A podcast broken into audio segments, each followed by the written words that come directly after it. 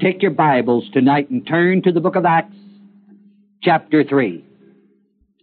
I really do not want to teach chapter 3. I want to teach part of chapter 4.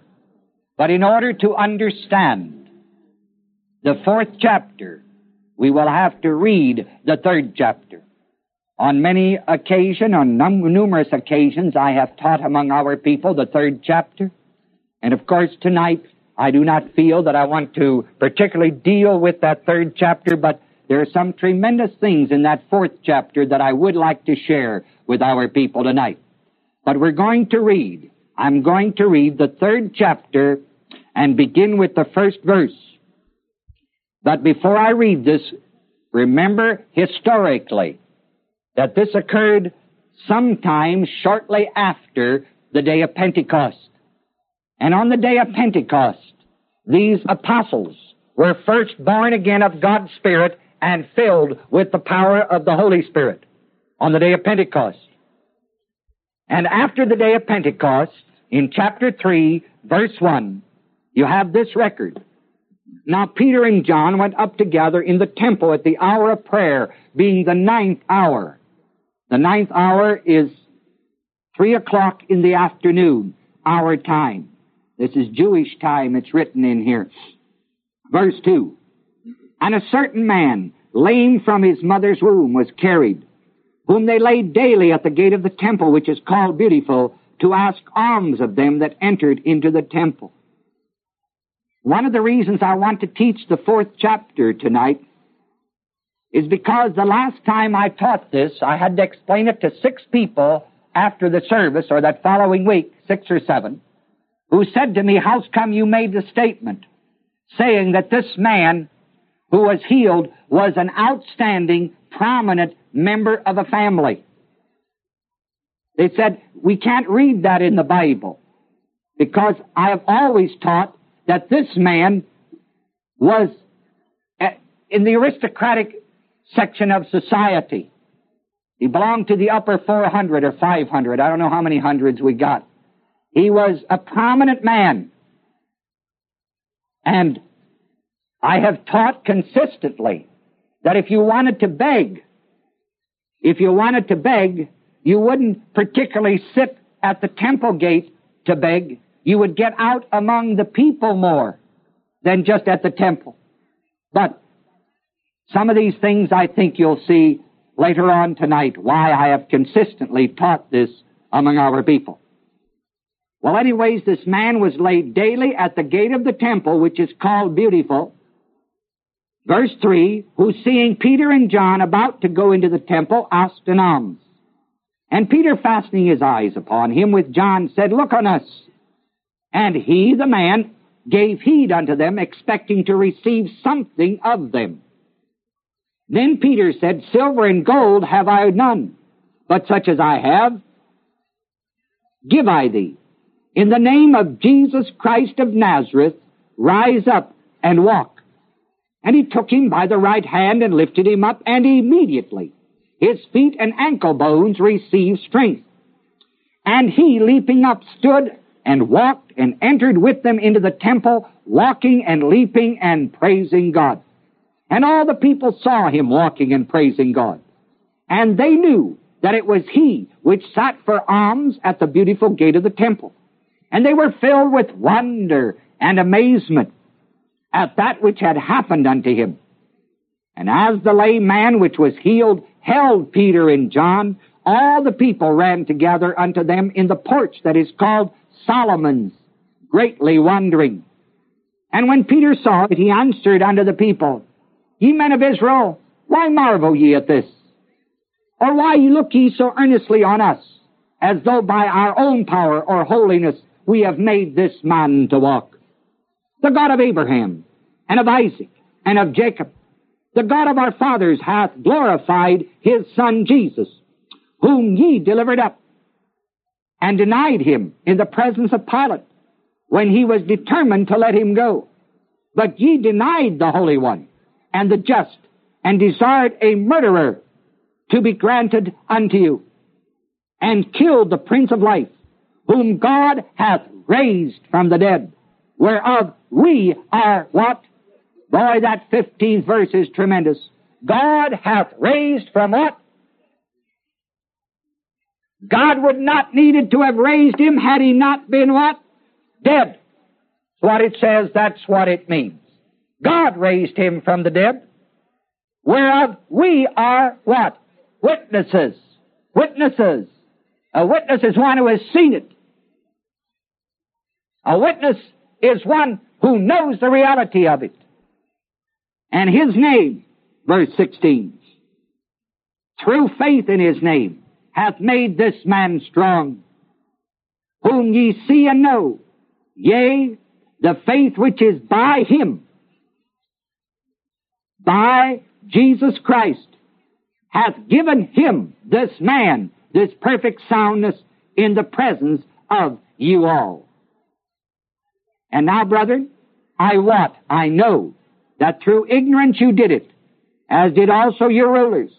But those things which God before had showed by the mouth of all his prophets, that Christ should suffer, he hath so fulfilled.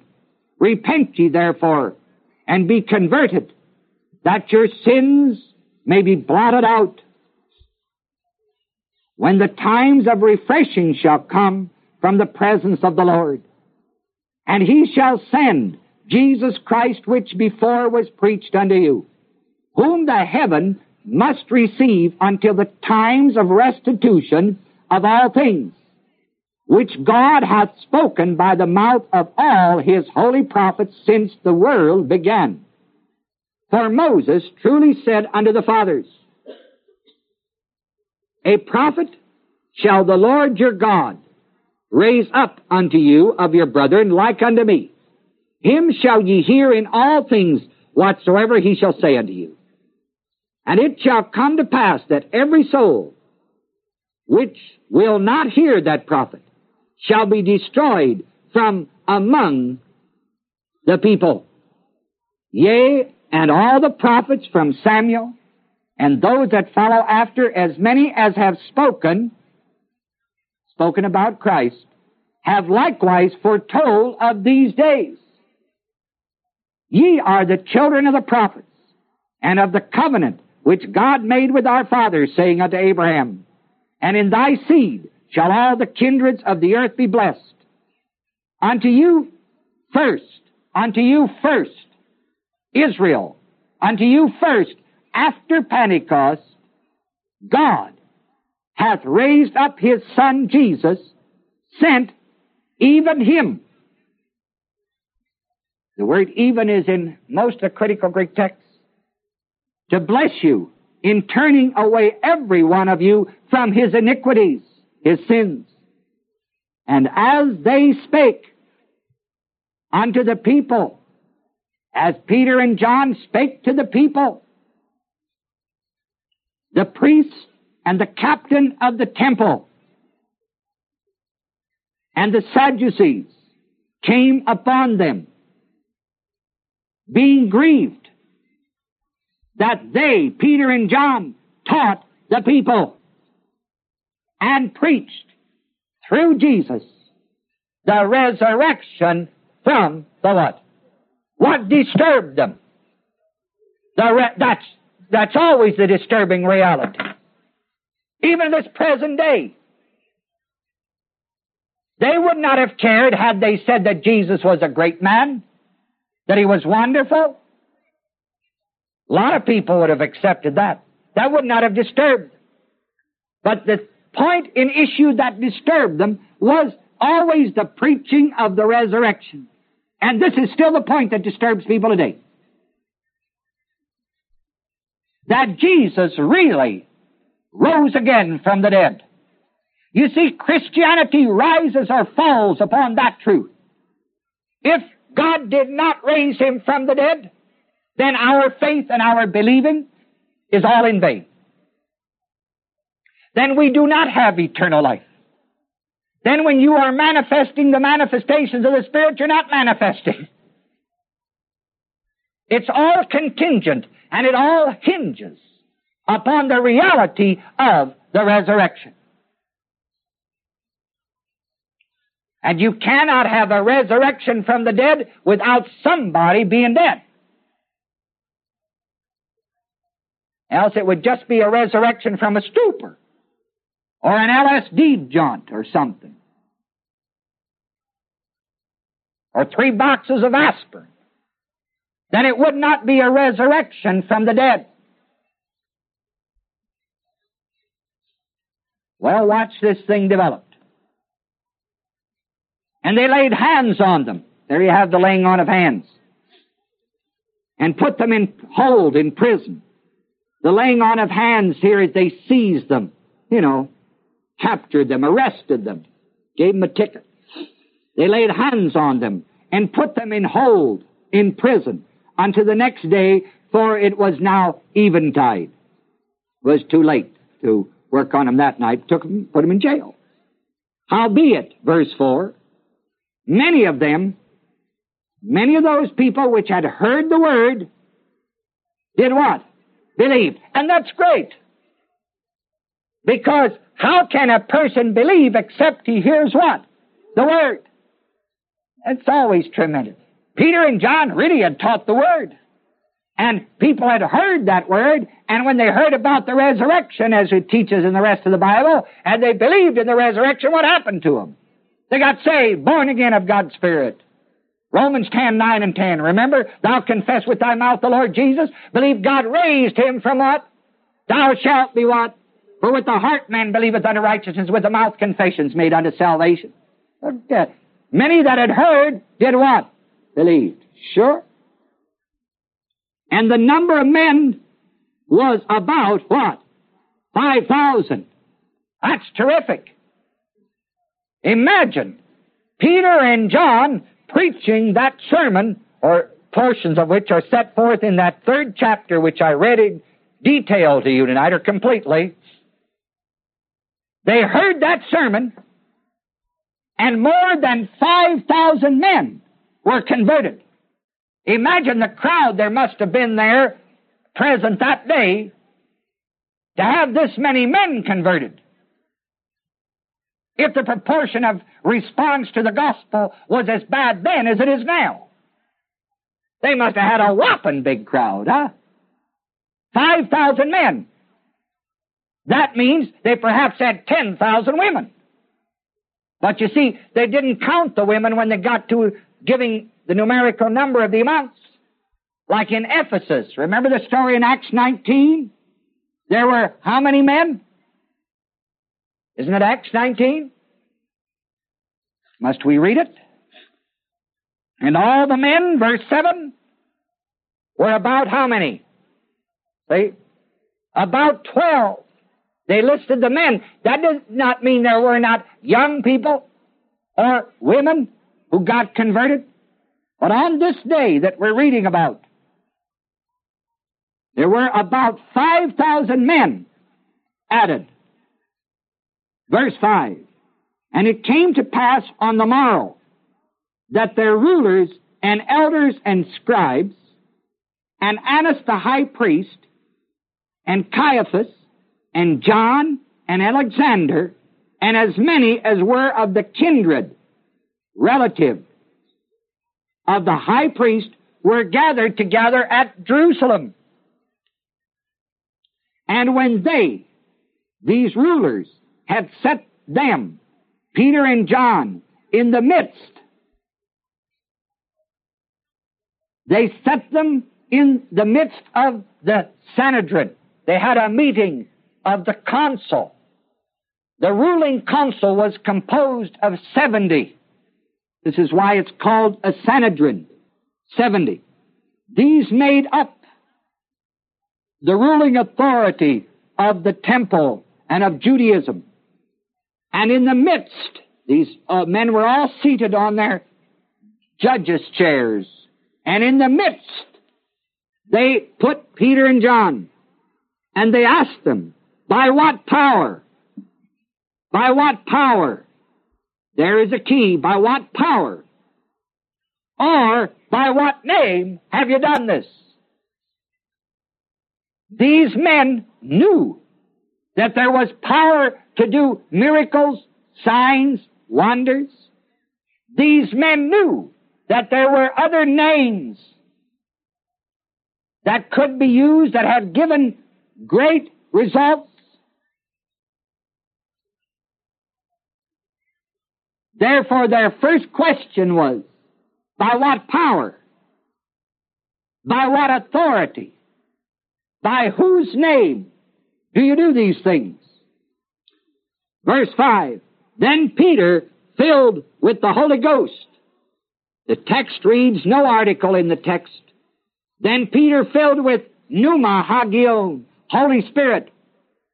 I thought Peter got filled in Acts chapter 2 on the day of Pentecost, didn't he?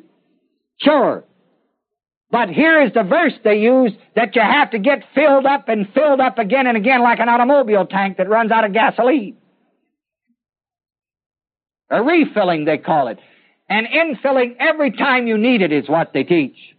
You haven't always got it. But boy, if you're walking good enough, then when you really need it, God gives it to you again. It doesn't say that. You know why it says in here, then Peter filled with pneumahagion, with the gift? Because it's simply saying this because now he's going to show you that only a man who had been born again and filled with the Holy Spirit could have stood this test and given the answer. Because you'll see in operation the word of knowledge, the word of wisdom, and all these manifestations. And in order to produce those things, you must be born again and filled with the power. Doesn't say he just got filled then, says in Acts 2 he got filled at that time. This is just a statement that he was full. Sure. Then Peter, filled with the Holy Ghost, Pneuma Hagion, Holy Spirit, said unto them, Ye rulers of the people and elders of Israel. This is how I know it was the Sanhedrin. They were the rulers of the people and they were called the elders of Israel. Verse 9. If we this day be examined of the good deed done to the impotent man, by what means he is made whole, be it known unto you, unto you all, and to all the people of Israel, that by the name, here he gives it, the name of Jesus Christ of Nazareth, whom ye crucified, whom God did what? Raised from the dead. Even by him doth this man stand here before you whole. Tremendous statement, isn't it? They asked him by what power? In verse 7, and by what name? By what power or by what name did you do it? Did he answer that question? Very definite. Right down the line. Right down the line. And then, that tremendous statement, even by him doth this man stand here before you, what? Whole. He just was not healed. He was healed plus. Because a man can be healed and still not be made whole. To be made whole is to be healed plus. Remember the story of the ten lepers who came to Jesus? All ten were healed. One of those ten returned to Jesus to give thanks, and the Bible says one was made whole. Only one was made whole. There's a tremendous difference in the Bible when it speaks about being healed or being made whole. A man could be healed and still not be made whole. Because to be made whole is to be born again of God's Spirit, to be saved, to be filled with the power of God. It is a mental, physical, spiritual completeness. You could be physically healed and still not be spiritually whole or healed. So when you have a spiritual completeness, a mental, a physical, everything, then the Bible says they were made whole. Tremendous. Jesus of Nazareth, whom ye crucified, whom God raised from the dead, even by him doth this man stand here before you whole. Verse 11. This, Jesus of Nazareth, is the stone which was set at naught of you builders, which is become the head of what? There is a tremendous statement. This is the stone. Jesus Christ is the stone, which was set at naught by the builders. Who were the builders? The elders of Israel, the Sanhedrin. They were the ones who were in charge of building the Word of God among God's people, right? But this Jesus of Nazareth, these builders set it not. They said, He's no good. They said, Crucify Him. Yet, He has become the head of the corner. That's something. The stone which is set at naught by the builders. The builders didn't use it. And yet the scripture says he has become the head of the corner. How in the world can he become the head of the corner if the builders don't use it? Because there's a greater builder than just the men who were in the Sanhedrin. Because God raised him from the dead. It was God who set him. And God's a bigger builder than Caiaphas or Annas or any of the other rulers of the temple of the Sanhedrin. And so those builders rejected it, but God put him at the head. Isn't that tremendous? Wonderful. He has become the head of the corner. Neither is there salvation in any other. For there is none other name under heaven given among men whereby we must be saved. There were many other names under heaven that the Sanhedrin knew of, whereby people improved their life, whereby they lived a better life than they had ever lived before. But this record of Peter and John before the Sanhedrin set it so plainly. Neither is there wholeness, salvation, in any other than Jesus of Nazareth, whom God raised from the dead. For there is no other name under heaven, which means there's no other name here upon earth, given among men whereby we must be what? You cannot get saved in the name of any other person. The only way people can get saved is in the name of Jesus Christ. Verse 13. Now when they saw the boldness of Peter and John and perceived that they were unlearned and ignorant men, that does not mean stupid. They were called unlearned and ignorant because Peter and John had never attended the theological seminary. They had never graduated from the theological seminary of their denomination. Peter and John were not ignorant to the end that you would think of it today where you'd say, well, they were stupid. They weren't stupid. They just had not graduated from the proper echelons of acceptance in society. That's why they said they were unlearned. I understand they were unlearned in the theological schools of the times. Well, thank God they were, else they might have been as far off as the rest of them sitting in the Sanhedrin. That's right. They were unlearned and ignorant men. They marveled. Tremendous thing. Because they were bold. These men were bold. They marveled and they took knowledge of them. That boy, they must have been with Jesus. That's right. That's something. All the difference in the world. These men were bold. Even though they had never graduated from the accepted theological schools of their times, and they were looked upon by the members of the Sanhedrin as being unlearned because they had never graduated from those schools. Yet they marveled at them and they took knowledge of them. They recognized them, saying, well, boy, they must have gotten this then from Jesus. Verse 14.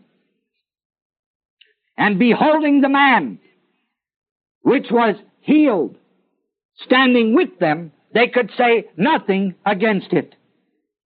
The man who was healed was the testimony. He was their testimony. He was the testimony of Peter and John. Really, a man's testimony is not his words. It's that which is produced by the words he teaches. If men and women are not born again, a man could say, well, he's always preaching salvation. I may always be preaching it, but he certainly hasn't tapped any power because if he, if he preached it, really preached it, people would get what? Born again, saved, and that's the testimony. You have men filled with the Holy Spirit. You hear them speaking in tongues, interpreting, prophesying, operating word of knowledge, wisdom, discerning the Spirit, faith, miracles, and healing. That's the proof. This man was their testimony. He had been healed. Verse 15. But when they had commanded them to go out of the council, the Sanhedrin, the leaders conferred among themselves. Verse 16, saying, What shall we do to these men?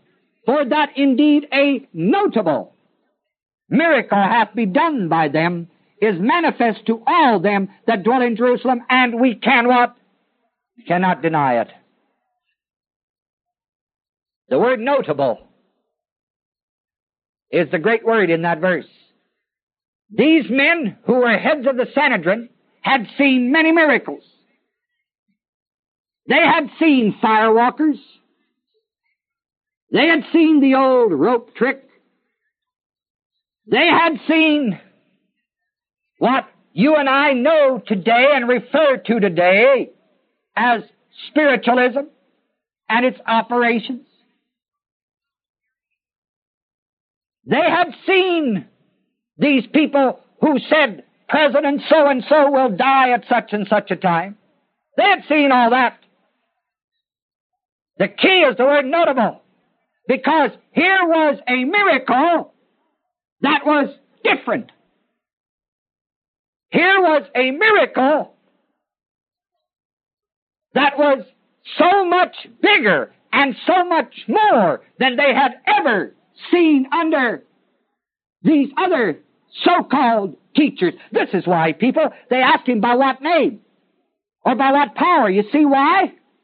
They had seen these other firewalkers. They had seen these people who said, well, the president's going to die at such and such a time. So and so's going to happen to Maggie Muggins and Susie Q's going to do this.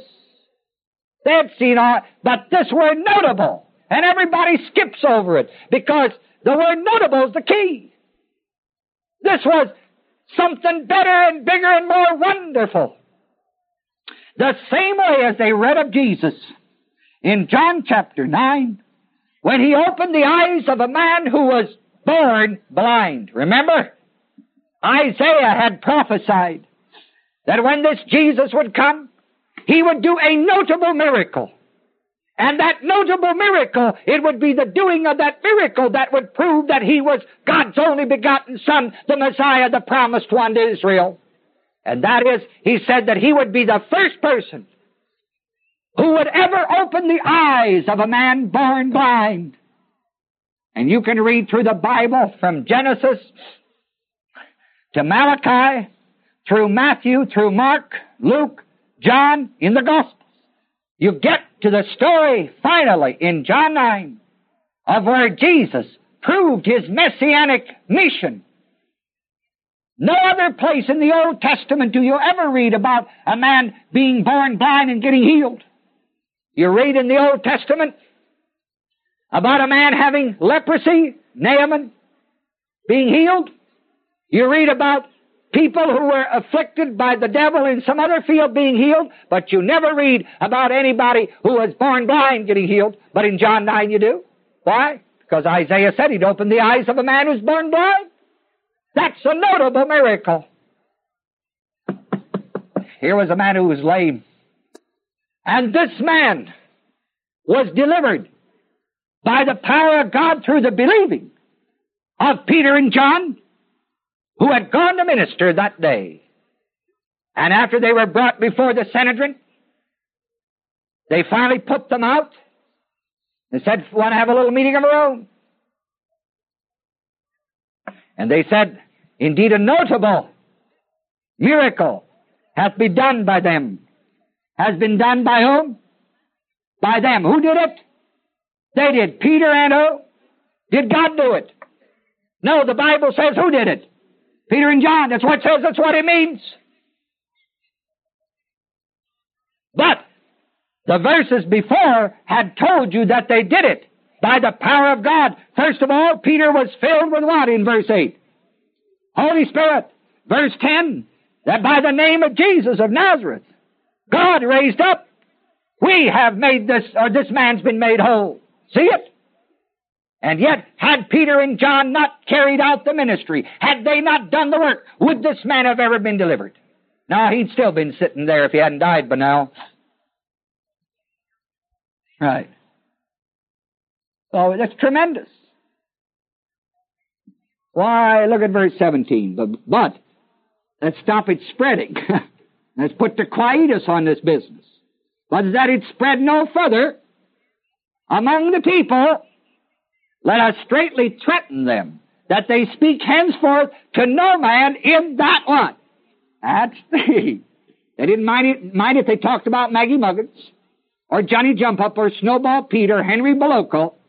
They didn't mind whatever they talked about except one name. The name of Jesus.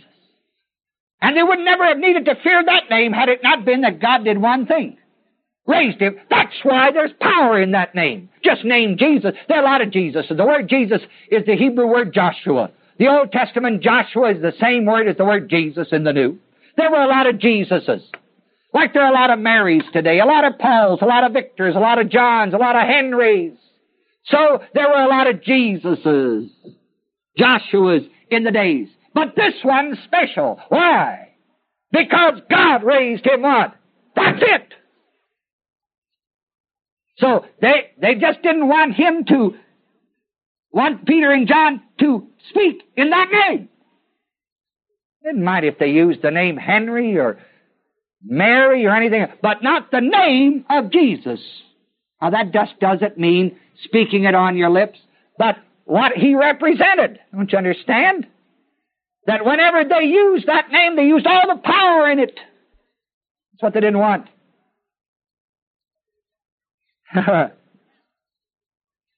Peter and John answered and said unto them, We'll carry out what you've ordered. After all, you're the bosses. You're the head of our denomination, got to carry it out. No.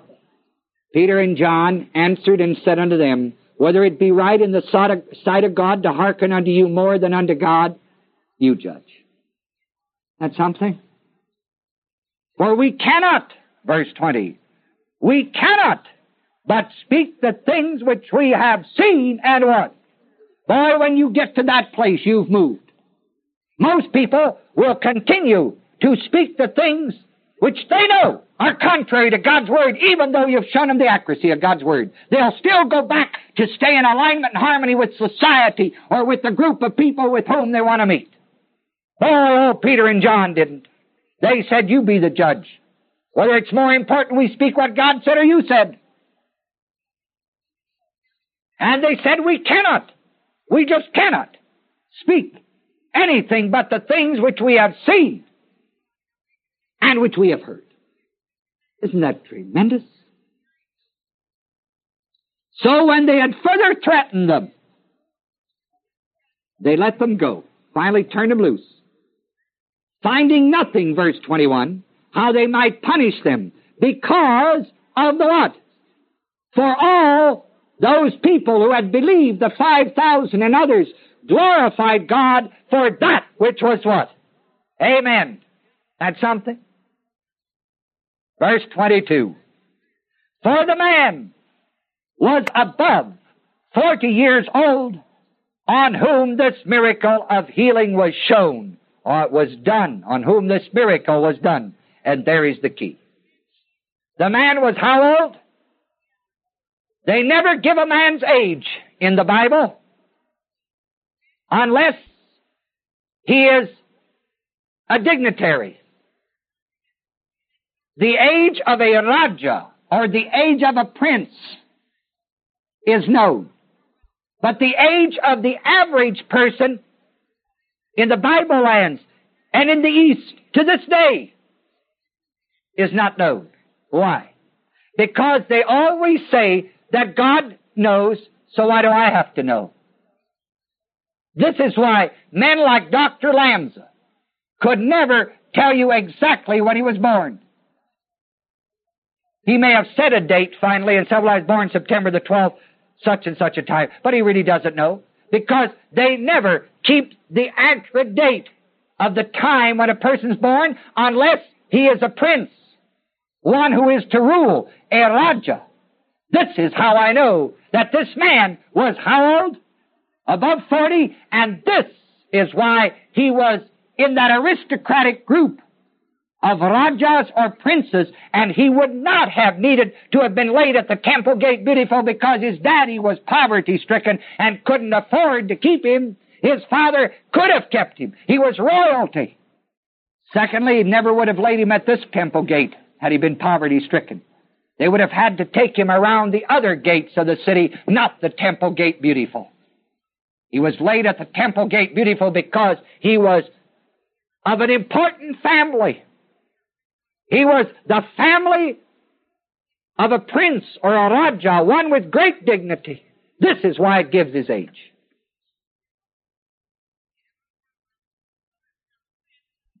Verse 23.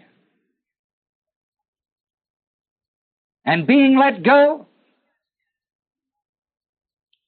they went to their own company and reported all that the chief priests and elders had said unto them.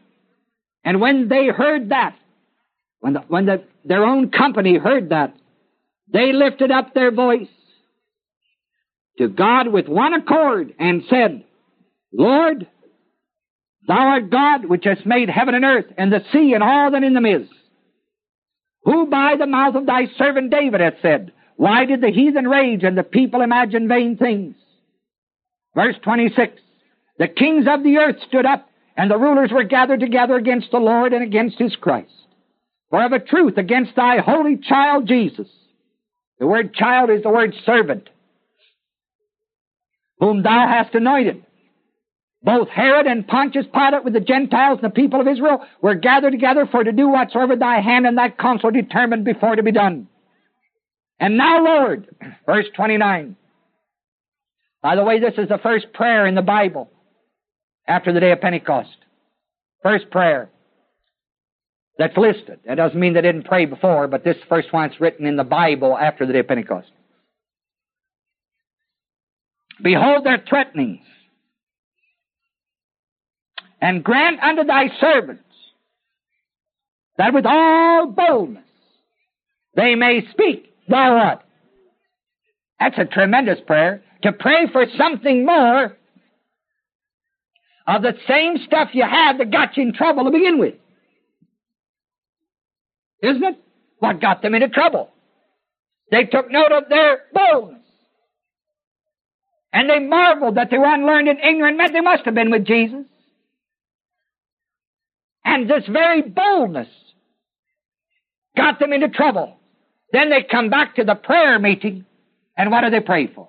More of the same stuff that got them into trouble to begin with. That's something.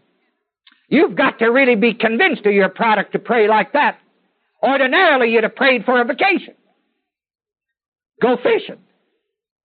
Said, Oh Lord, we had an awful time in Jerusalem with those unbelievers. Now, Lord, you know we did your work there, and if you don't mind, Lord, I'd like to go to the lake fishing for a week or two. And Lord, if it's really all right with you, just change my location. You call me, Lord, to go to a new community and a new church, Lord. I can't stand the pressure over here any longer. no. They prayed that with all boldness they may speak what? The Word. That's what they prayed. Not to speak their own experiences or their theologies or their background, but to speak one thing, people, what? the Word, because faith cometh how? By hearing and hearing one thing, the words. And their prayer was, Lord, give us more boldness to preach the Word, to preach the Word. Tremendous. That's prayed for.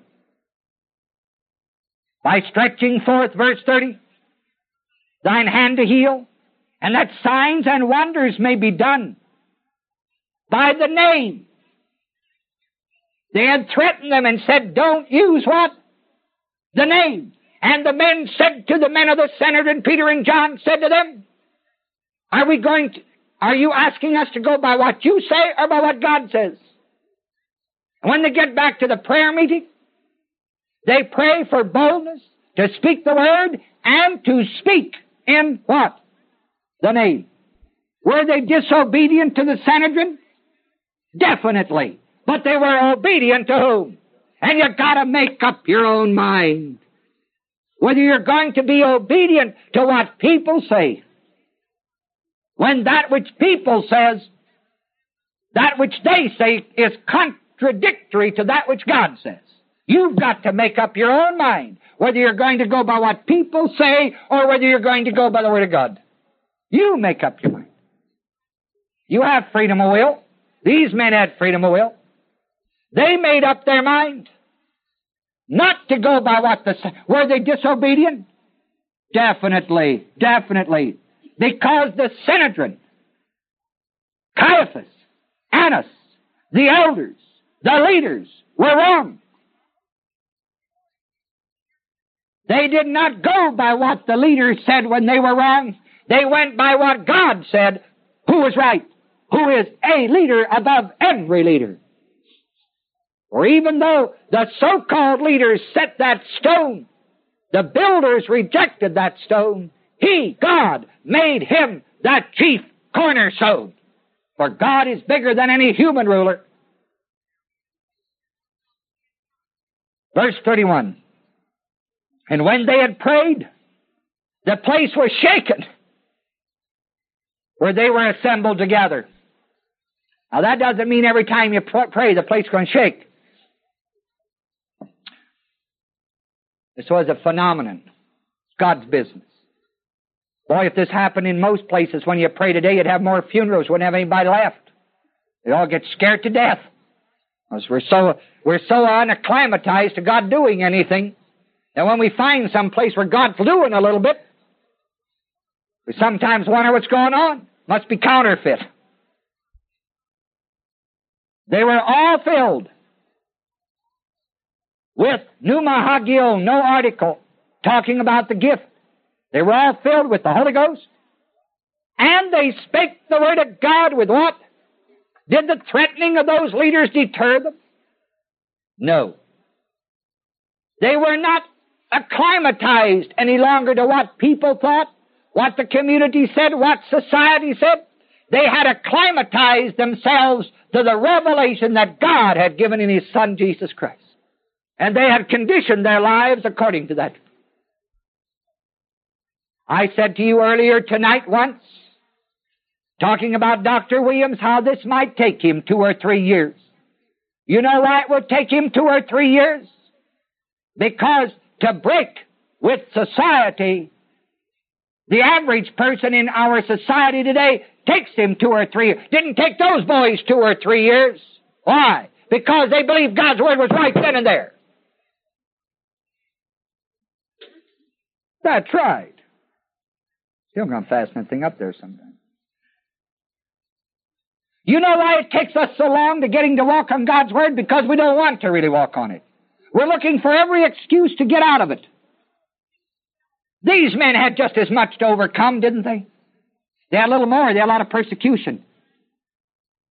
They got thrown in jail. A lot of other things. They had as much to overcome as I have or you have. Then why could they do it so quickly? Because they were convinced. They had seen. They had heard. Well, people, have you not seen? Have you not heard? This is why it gives the record here. They were all filled with the Holy Ghost. That's the key. But There's more to it than just being filled. If you went through, it said they believed. When the rulers of the Sanhedrin frightened them, they didn't frighten. When the rulers tried to scare them, they didn't scare. The early churchmen who moved the Word of God across the known world that day, and had they not moved it, you and I wouldn't have the gospel today. Those men walked everywhere with boldness and preaching the Word in season and out of season, which means it was always in. Always the Word and nothing but the Word. And the reason they changed is because they were filled with the Holy Spirit and they believed. A person can be filled with the Holy Spirit and still take 20 years until he makes up his mind God's right. What you want to waste your life for? Make up your mind whether God's Word is right or wrong. If it's wrong, have it over with. If it's right, believe it. And condition your life to walk on that Word. If you and I don't do this, the world will again will not hear the word. It takes men and women born again of God's Spirit, filled with the Holy Spirit, with a renewed mind, who are bold and who stand on the Word and preach that Word and teach it in season and out of season. Our responsibility is faithfulness to God's Word. It is God's responsibility to make that Word produce the results when we present it. Understand? Even as it was in Acts chapter 3 and chapter 4. This is the greatness of God's Word. And God is still doing this. God is still healing men and women. He is still setting men and women free. But this is one segment of the Word. And it was a literal physical healing of a man who was about or over 40 years of age. Right? Isn't that tremendous? Had you been sick for 40 years? Had I been sick for 40 years with the same sickness? Would you have much faith? Would I have much faith to believe to be healed after 40 years? Some of us get sick one week and we, we got an awful time believing to get healed then. Here was a man over 40 years of age who had never been able to walk. I tell you, I'm not going to take more time to teach this because I was only interested in generally covering the chapter. But think about it sometime. When that man was healed, he must have believed.